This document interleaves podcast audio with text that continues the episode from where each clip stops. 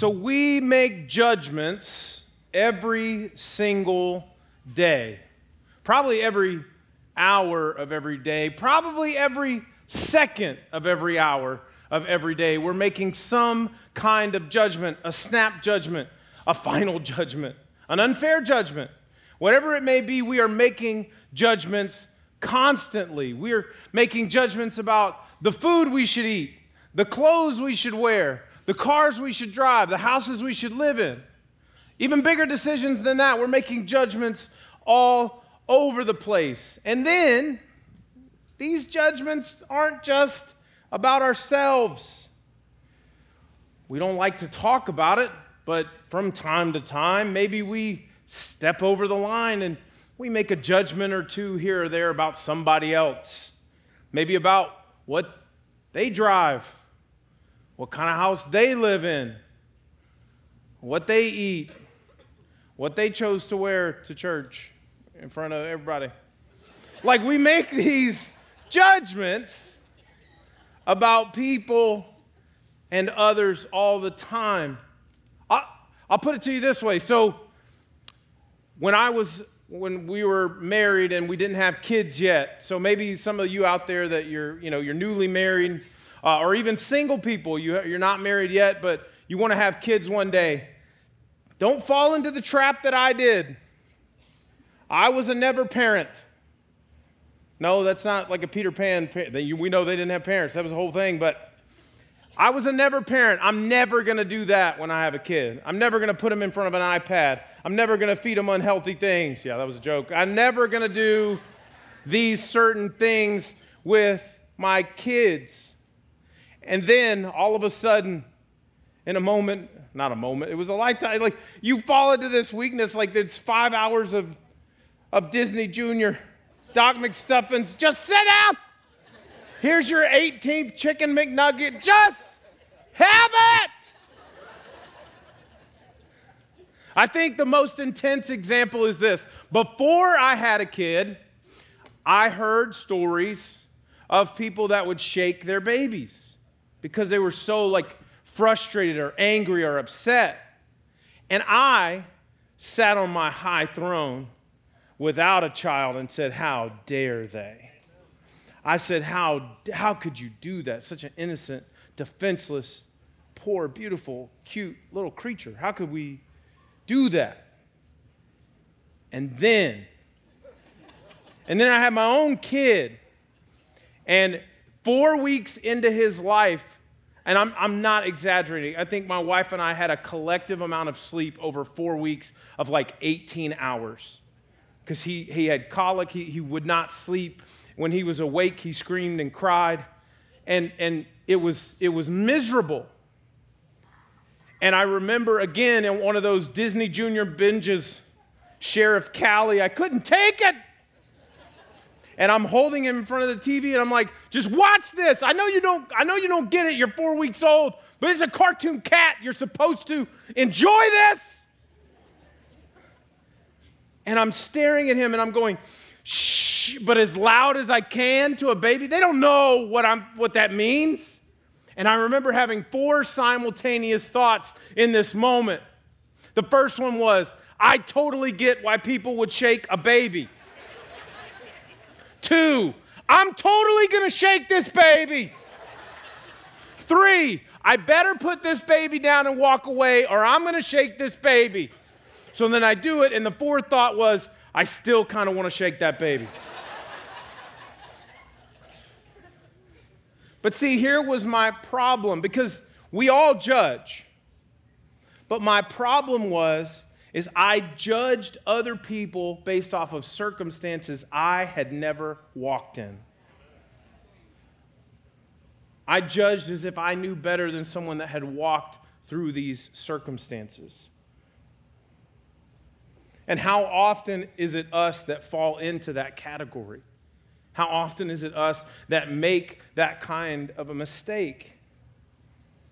We judge people not knowing what they're walking through or what they're going through.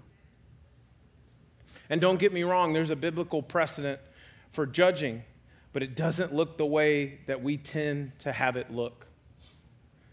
I think we have to ask some very deep questions. Do we ever take time to examine our internal motives and intentions? The internal motives and intentions that drive us to judge others as harshly or as leniently as we would judge ourselves. And when we do step out in judgment of others, are we doing so biblically? Do we allow our emotions and hurt feelings to shape our judgment of others? Or do we walk thing, things out the way God intends? I want us to look at that this morning as we take on the issue of judgment and we begin to look at what it looks like to guard our hearts against it. So if you have your Bibles, turn with me to Matthew chapter 7. That's going to be a, a, beginning chunk of where we stay this morning. But before we, or as you're doing that, first and foremost, welcome, SciLife Church. How are we doing this morning?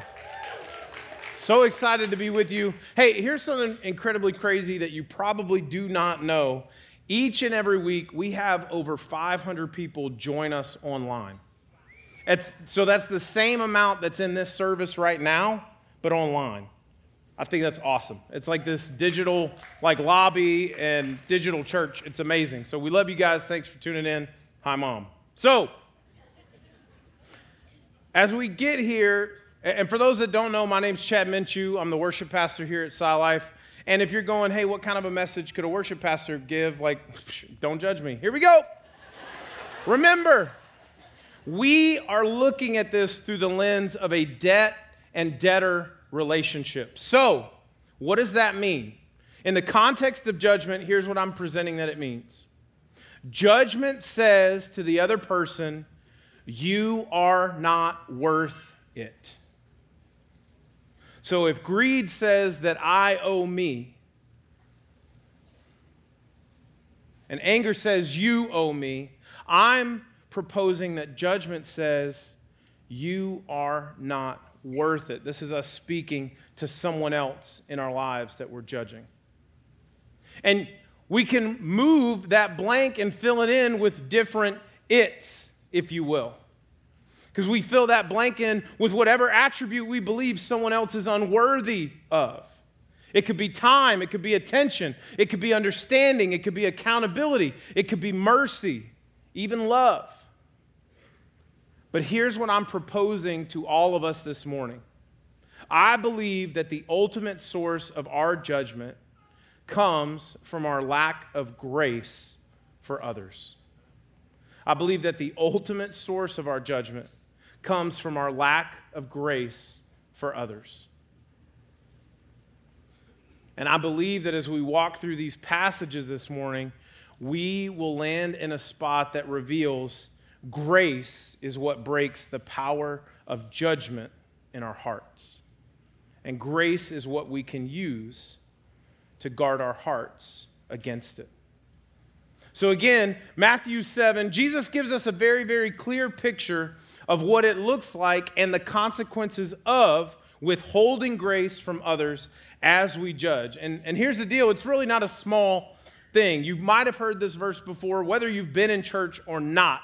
This is a heavily quoted verse. So, Matthew 7, this is the towards the end of Jesus' Sermon on the Mount. Here we go, Matthew 7. Do not judge, or you too will be judged. Just by show of hands, how many of you have heard that before? Come on, this is not TV. I can see you. Yep. Yeah, like almost everybody. Do not judge, or you too will be judged. For in the same way you judge others, you will be judged. And with the measure you use, it will be measured to you. Now, here's what I believe Jesus is saying to us in this. When we judge, we need to recognize that we will also be judged and we need to know that it isn't without consequence. We don't get to just present a judgment to someone else and let it be and have nothing else happen. When we present a judgment on someone else, then God says, okay, that's how you would choose to be judged. So, what does this look like in your own life? And that can be incredibly intense. I think the other thing that Jesus is saying in this passage is however we choose to judge others, whatever qualifications or expectations we put on them, however harsh or intense, those same kinds of qualifications and expectations are then going to be put back on us. But again, he, the intense part of this to me is that who is the one then holding us accountable? God is. So we've given him these parameters, these standards that we say we want to hold somebody else to. And God says, okay, then you have to be held to them as well. And I think that we have to, I'll be honest with you from my vantage point. At first, I hear this and I go, yes, this is awesome. Here's why. Because in my messed up head, I'm like, that means that everybody else has got to raise their bar to my level. They've got to come up to where I'm at. Because I've got crazy high expectations in my head. For those that know the Enneagram, I am like prototypical one. For those that think it's of the devil, don't judge people. Like, just calm down. but the thing is, is that I have these high expectations. And so I'm going, yes, God, this is awesome. Like, yeah, hold them and hold them. And then all of a sudden, the light gets turned back on me. And I'm going, yeah, oh, this is hard. I can't reach that. I can't get up. I, I set this still. I can't. I never could get there. And then all of a sudden, I'm in a position of begging for God's grace and His mercy in those seasons, and those situations. So it's a little bit of be careful what we wish for because we just might get it. I, I think one of the harder parts for me, too, is in this, I'm a big fairness guy. If something doesn't appear fair, I'm going to call it out. I'm going to mention it. I was the kid when, whenever, when we were all little, if we were all hanging out on the playground and somebody did something that wasn't, wasn't fair, I would have been the kid go, that's not fair. That would have been me. I would have, no, that's not fair. Like, I would have tried to figure out how to make it fair in that moment. But if we look at fairness in the context of the gospel, and in the context of the grace and mercy that's been extended to us, the last thing that I want is fairness. Because here's how this plays out. If I ask, I say, God, give me the fairness by the way that I judge it. Use my fairness metrics to help me achieve what salvation would look like. And God says, okay, fine. And I'm already done for because I could never repay the debt that was paid on my behalf. I could never do it. The part at the beginning that is incredibly flawed is that I would ever believe or think that my metrics of measuring things are greater than God's way of measuring things with His love and with His mercy. I think the other part of it is, is that I'm quickly reminded in context of the gospel that when I do that, I am, I am forgetting the immense amount of grace that's been extended to me, the immense amount of love that has been extended to me, despite not earning it, despite not deserving it. And so then, am I willing to extend that kind of grace to others? Not because they've deserved it or earned it, but because that's what God is calling me to do. Moving on to verse 3, Jesus says this Why do you look at the speck of sawdust in your brother's eye and pay no attention to the plank in your own eye? How can you say to your brother, Let me take the speck out of your eye when all the time there is a plank in your own eye? Here we go, verse 5. You hypocrite! That's how I hear it. Probably not how you said it, but that feels pretty good. First, take the plank out of your own eye, and then you will see clearly to remove the speck from your brother's eye. Jesus is telling us in this we have to be aware of our natural tendencies to judge other people. We have to be aware of our natural tendencies to look past our own faults and point out the faults in others. It's part of our brokenness. It's part of the reason why we need grace in the first place. And I think he was very intentional about using this illustration of a piece of sawdust and a plank. Because let's look at it practically. If you have a piece of sawdust in your eye, and I have a giant plank in mine, how in the world, logistically, how in the world am I going to be able to see that speck of sawdust in your eye? Unfortunately, if I'm honest with myself, the answer is it's because I'm looking for it. It's because I'm trying to find a fault in you. And I would much rather find a fault in you so that I can make this plank in my eye feel a little bit better. I think there's another reason why he uses this illustration of sawdust and a, and a, and a plank because they're both made up of the same things. It's both particles of wood, but a sawdust, at, even at certain points, can be microscopic. Like it's so tiny and small. But if you put a million of them together and you compress them, what does it become? It becomes a plank. And so, whereas this one person may be stumbling in this small area, this other person with the plank in their eye clearly has some issues to work out.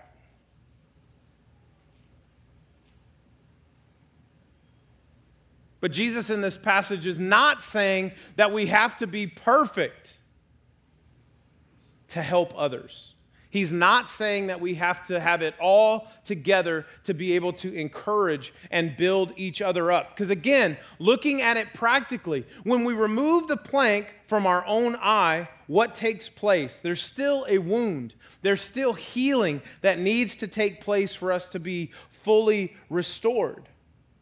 But in the healing, as we are getting better, we are able to help the person next to us to pull the sawdust out of their eye. We don't have to have it perfect, we don't have to have it all together. Because, spoiler alert, we never will. And when we look at this in the context of discipleship, we don't wait until we become perfect Christians to turn around and go disciple someone. If we did that, there would be no discipleship because there was only one perfect Christian. And some of you are going, yeah, it was my grandma. She was awesome. But see, there was only one perfect example. And in discipleship, it's not about being perfect. What it's about is building relationship and building trust with someone who can tell you hard things in truth for your benefit for your benefit.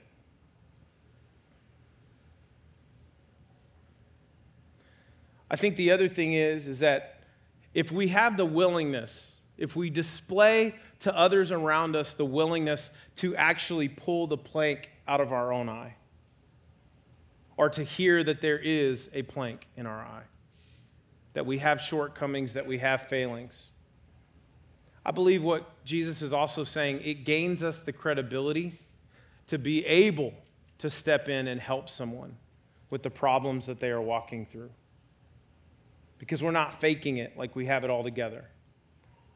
We know where we failed, we've asked for forgiveness, and in humility and encouragement and grace, we want to help those around us who also stumble. I think the last little bit on this is we get to a point where we have these plank issues in our lives, but when we walk through them and we have the time to heal from them, what it does give us is wisdom. We've walked through things, we've navigated situations.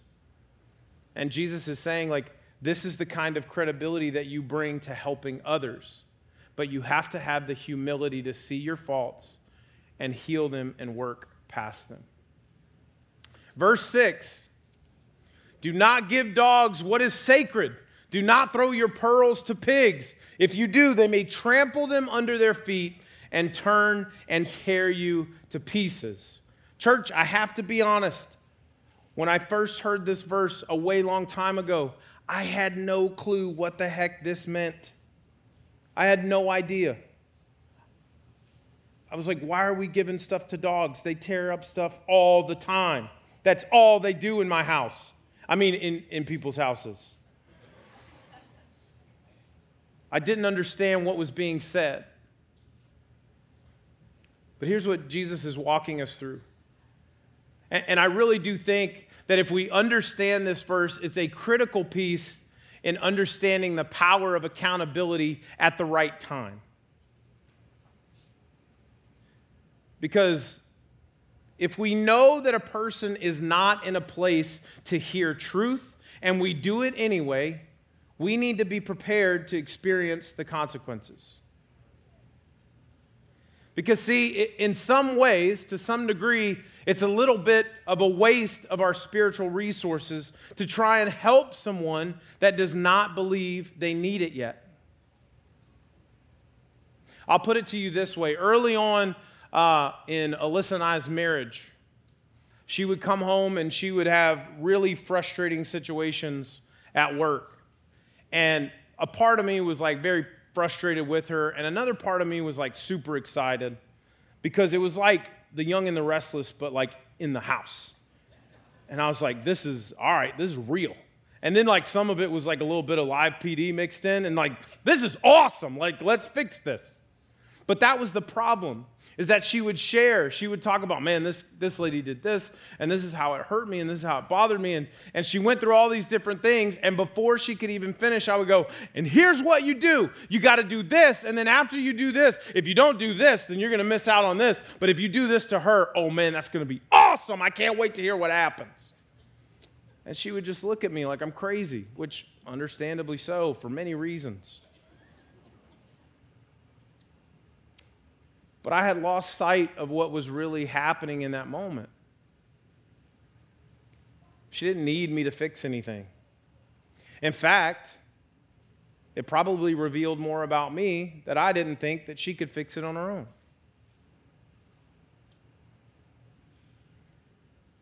But would I take the time to ask the question? And thank goodness we've gotten better at it over the years when those kinds of things come up, I ask, hey, what do you need from me? And sometimes it's, I just want you to listen. Okay. Those are the harder times for me. but I'm getting better. Because I just want to help. And then there's other times where she's like, yes, like, I'd love your advice. And I'm like, sweet. I can't wait. Live PD. So, We don't need to spend our time fighting to convince someone of something they don't want. Our part is to walk alongside them graciously. Because, see, the Holy Spirit, His part, He is the one that will convict them. And He'll reveal to them that they know in that moment that they need the thing that we have walked alongside them graciously about. And I think that we see this pretty clearly evidenced if you want to hop over to 1 Corinthians 5. See, we actually see that believers and non believers are not supposed to be held to the same standard. And, and, I know that that was a big learning thing for me over this past week. We have to understand that it's not the same standard. And so Paul breaks it down and he helps us to understand what God's intent is. And so Paul is writing to Corinth.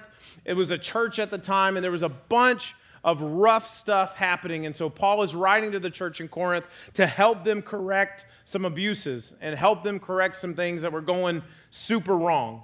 Specifically, here in chapter 5, there was a guy who was sleeping with his stepmother.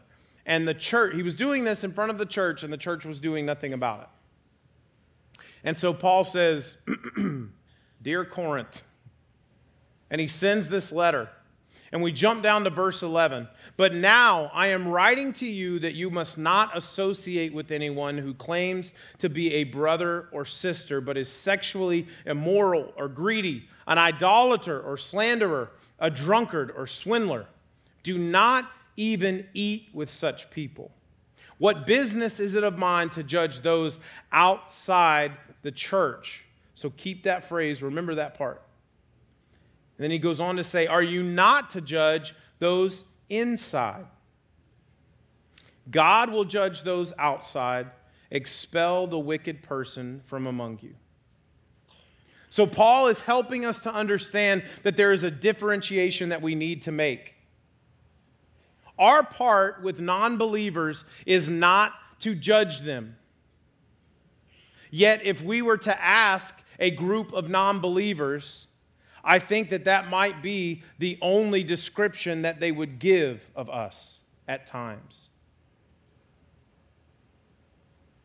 And I say that in the context of the global church. We're so ready to step out in judgment. But again, it's because we lose sight of what God has done for us, the grace that He has extended to us. It really is a scenario of they don't know what they don't know. A non believer doesn't know the standards by which Jesus is holding us to. And so our job is to live it out so they see it and desire it. And then once they come into relationship with Him, we walk alongside them and hold them lovingly and graciously accountable. That's our part. That's how God has designed it. But see, with believers, Paul says it's a little bit different. And you might be going, Chad, it doesn't sound very graceful to not eat with this guy. It doesn't sound very graceful to kick this guy out of community. But see, that's not what God is explaining to us. That's not what He's sharing with us in this passage. There's a practicality to it, yes. But as believers, we are held to a higher standard. It's just the truth. We're held to a higher standard. And in that standard, we are to hold each other accountable. But we don't separate the grace and love from the accountability. If, if you've, uh, here's, here's the thing I think the problem with it is this it's not that we don't know what needs to be done. I think we're really good, whether it's outside or inside uh, the body of believers, I think we're really good at knowing what to do. We can judge with the best of them. I'll make it an I statement. I can judge with the best of them.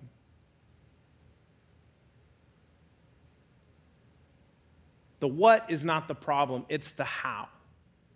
It's the how we judge. And to me, this is where I see repeatedly in church and in people and in people in church we fail to walk out the pathway that Jesus set before us in navigating biblical conflict. And then, even when the box of biblical conflict gets checked, it typically lacks humility or authenticity. And most importantly, it lacks grace. So, Matthew 18, 15 through 17, that's our biblical precedent for how we navigate and walk out conflict here, relational conflict here at SciLife Church.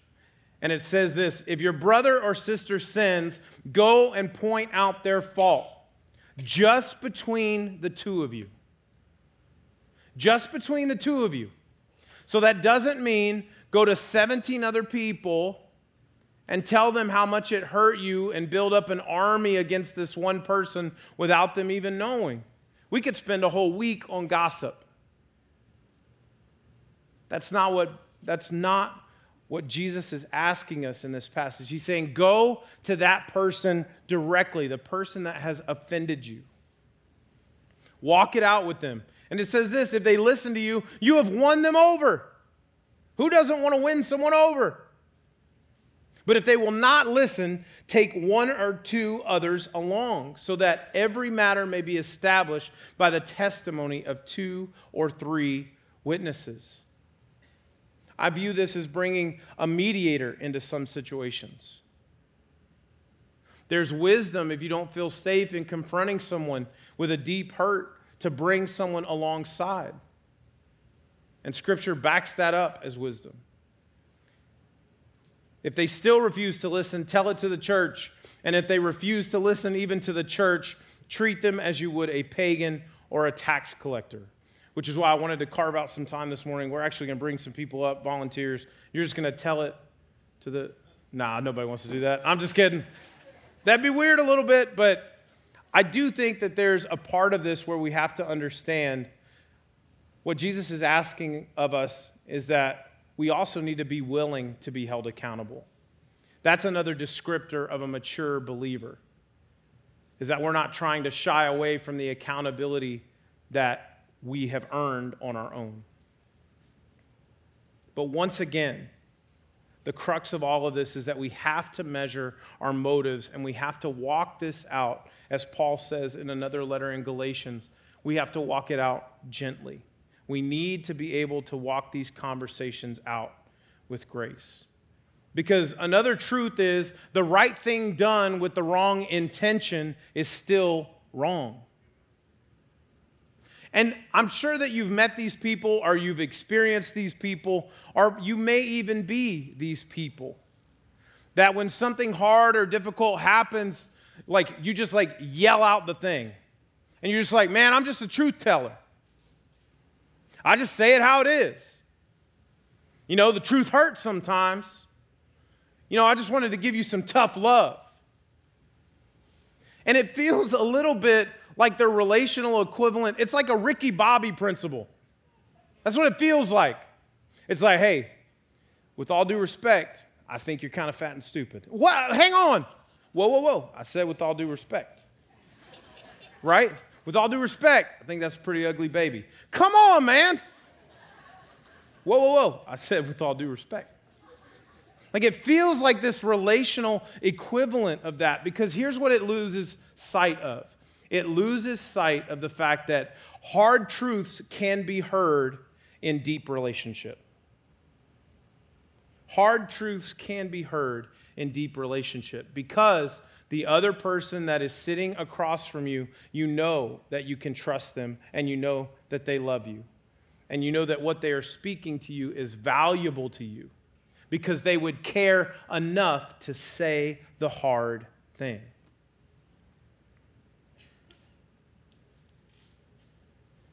I'll share this as an aside because I do really think that it's relevant in this conversation. I would ask that we as a people try to grow and mature in, our, in the area of being offended.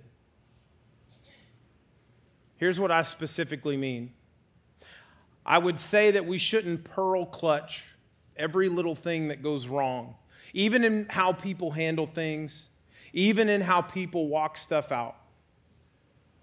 Because that really does reveal that we have an expectation that our hurt is justified when someone else isn't perfect. But then, if we're never perfect, they're justified in how they feel towards us, and that's just not how God operates.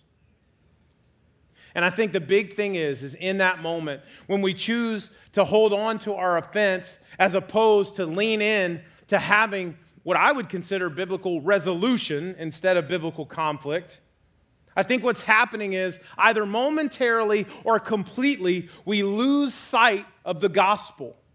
Because the gospel is the story of you experiencing separation, me experiencing separation from God for eternity because of the things that I've done.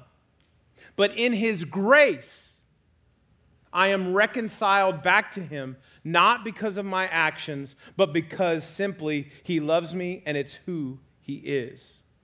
And so, if God's willing to extend that grace to me, I have to be willing to extend that grace to others. I'll share a couple more things and then we'll close this morning. We had a, a meeting last Thursday as a staff, and then this, this passage came up again uh, at our worship team retreat over this past weekend. And it's 1 Corinthians 12, 12 through 20.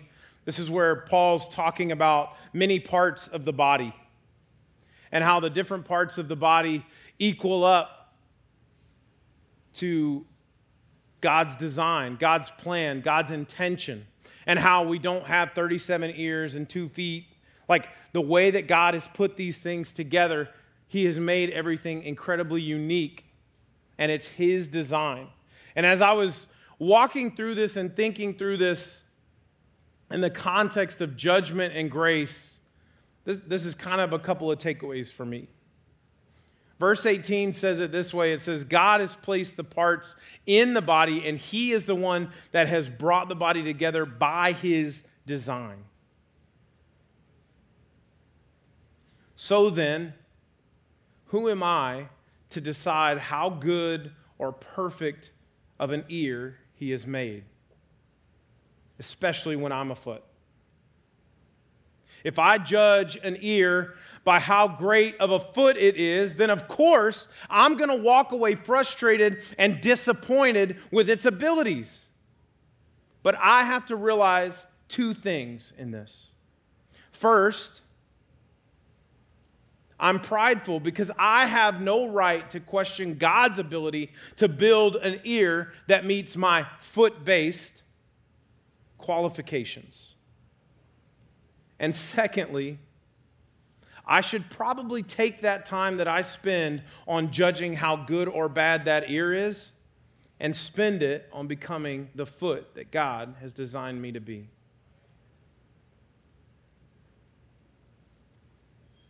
So, on your handouts that you got as you walked in, there's some, there's some statements. And my hope is, is that these might be next steps for you or encouragements for you as you examine and figure out where is it that judgment has lodged itself. And, and these are next steps to help you guard your heart against what judgment can do and really to experience the true grace of the gospel. So the first one is this extend the grace that's been extended to you by Jesus, not by others. How often can we get caught up in keeping score? I know I can.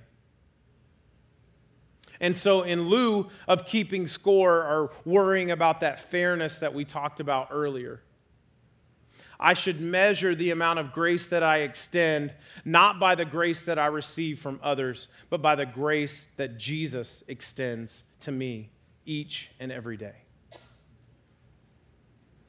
Secondly, pray for healing from unhealthy mindsets, biases, and habits toward yourself and others.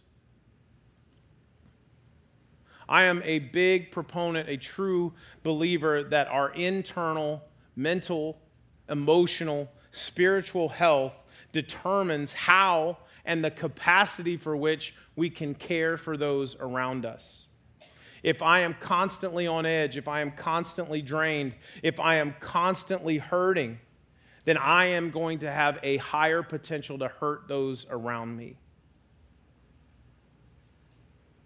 And so, my encouragement would be like, prayer is a non negotiable, it has to be a starting point and an ending point. But there are some times in our lives where we need more because the type of unhealth that we've experienced in our upbringing, in our traumas, it's bigger than what we can heal on our own. And God shows up and answers our prayers in the ways in which He provides opportunities for us to get healing. So it may look like attending CR on a Tuesday night for you. It may, you may look like me and you need counseling.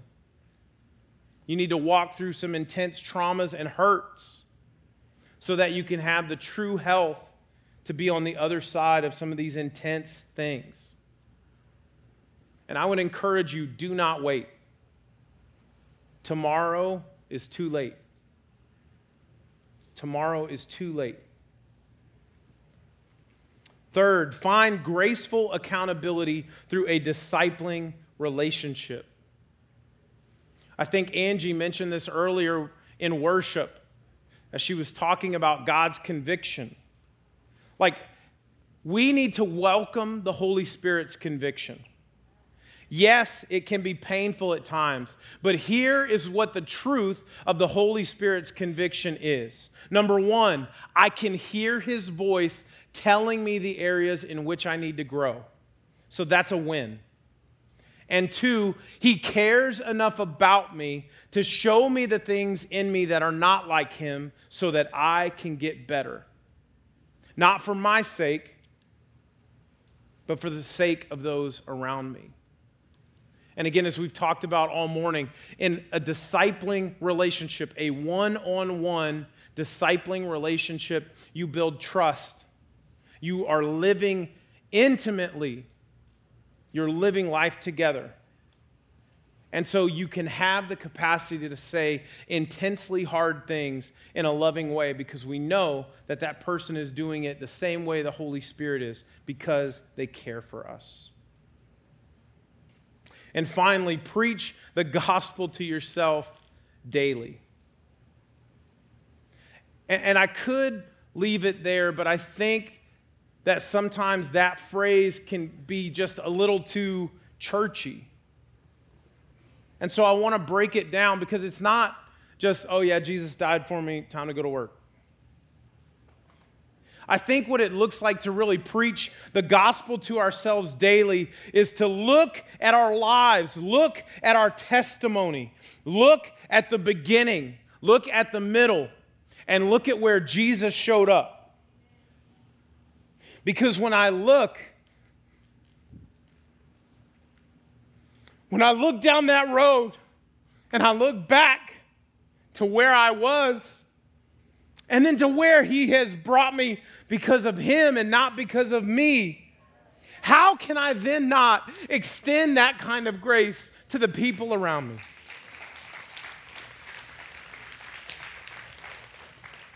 I think that is what it means to preach the gospel to ourselves daily. Because the person next to me, they didn't earn it, they didn't deserve it, but neither did I. And that's not why I'm giving it. I'm giving it because that's what God has called me to do. So I've got some questions for you. So if you'd bow your heads, I'm going to ask these questions. We'll have prayer partners that are down front. So if any of these questions you want to wrestle with, but also, as we're navigating these questions, the intent is to really search internally figure out are there any of these things in me that I need help working out? Do you judge others based on where you are or where they are? Do you judge others based on where you think they should be? What unhealth do you need to be healed from so that it doesn't interfere with your grace toward others? Will you take time to measure your motives and intentions before bringing judgment to those around you?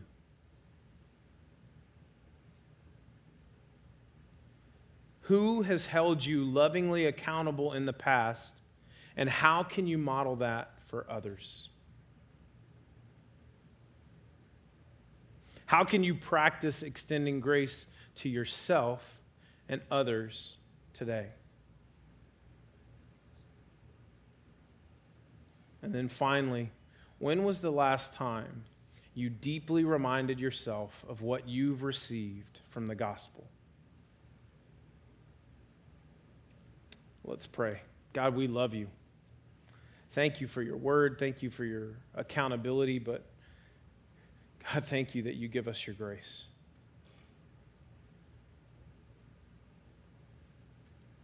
Thank you that it isn't works based.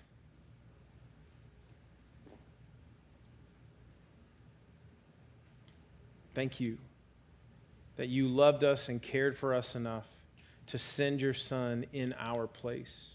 And God, I pray as we walk out judgment and, and difficult, hard conversations, as we walk out biblical conflict, God, would we have the humility to hear the hard things, even when it's not done in the best way? And God, would we understand that there are times when we won't get it right, and that's the reason why we extend grace, because that's the kind of grace that we want when we don't get it right. And God, I pray that you would show us where we've replaced extending grace with judging others based on how good we think they are or how good we think they should be. We've replaced it.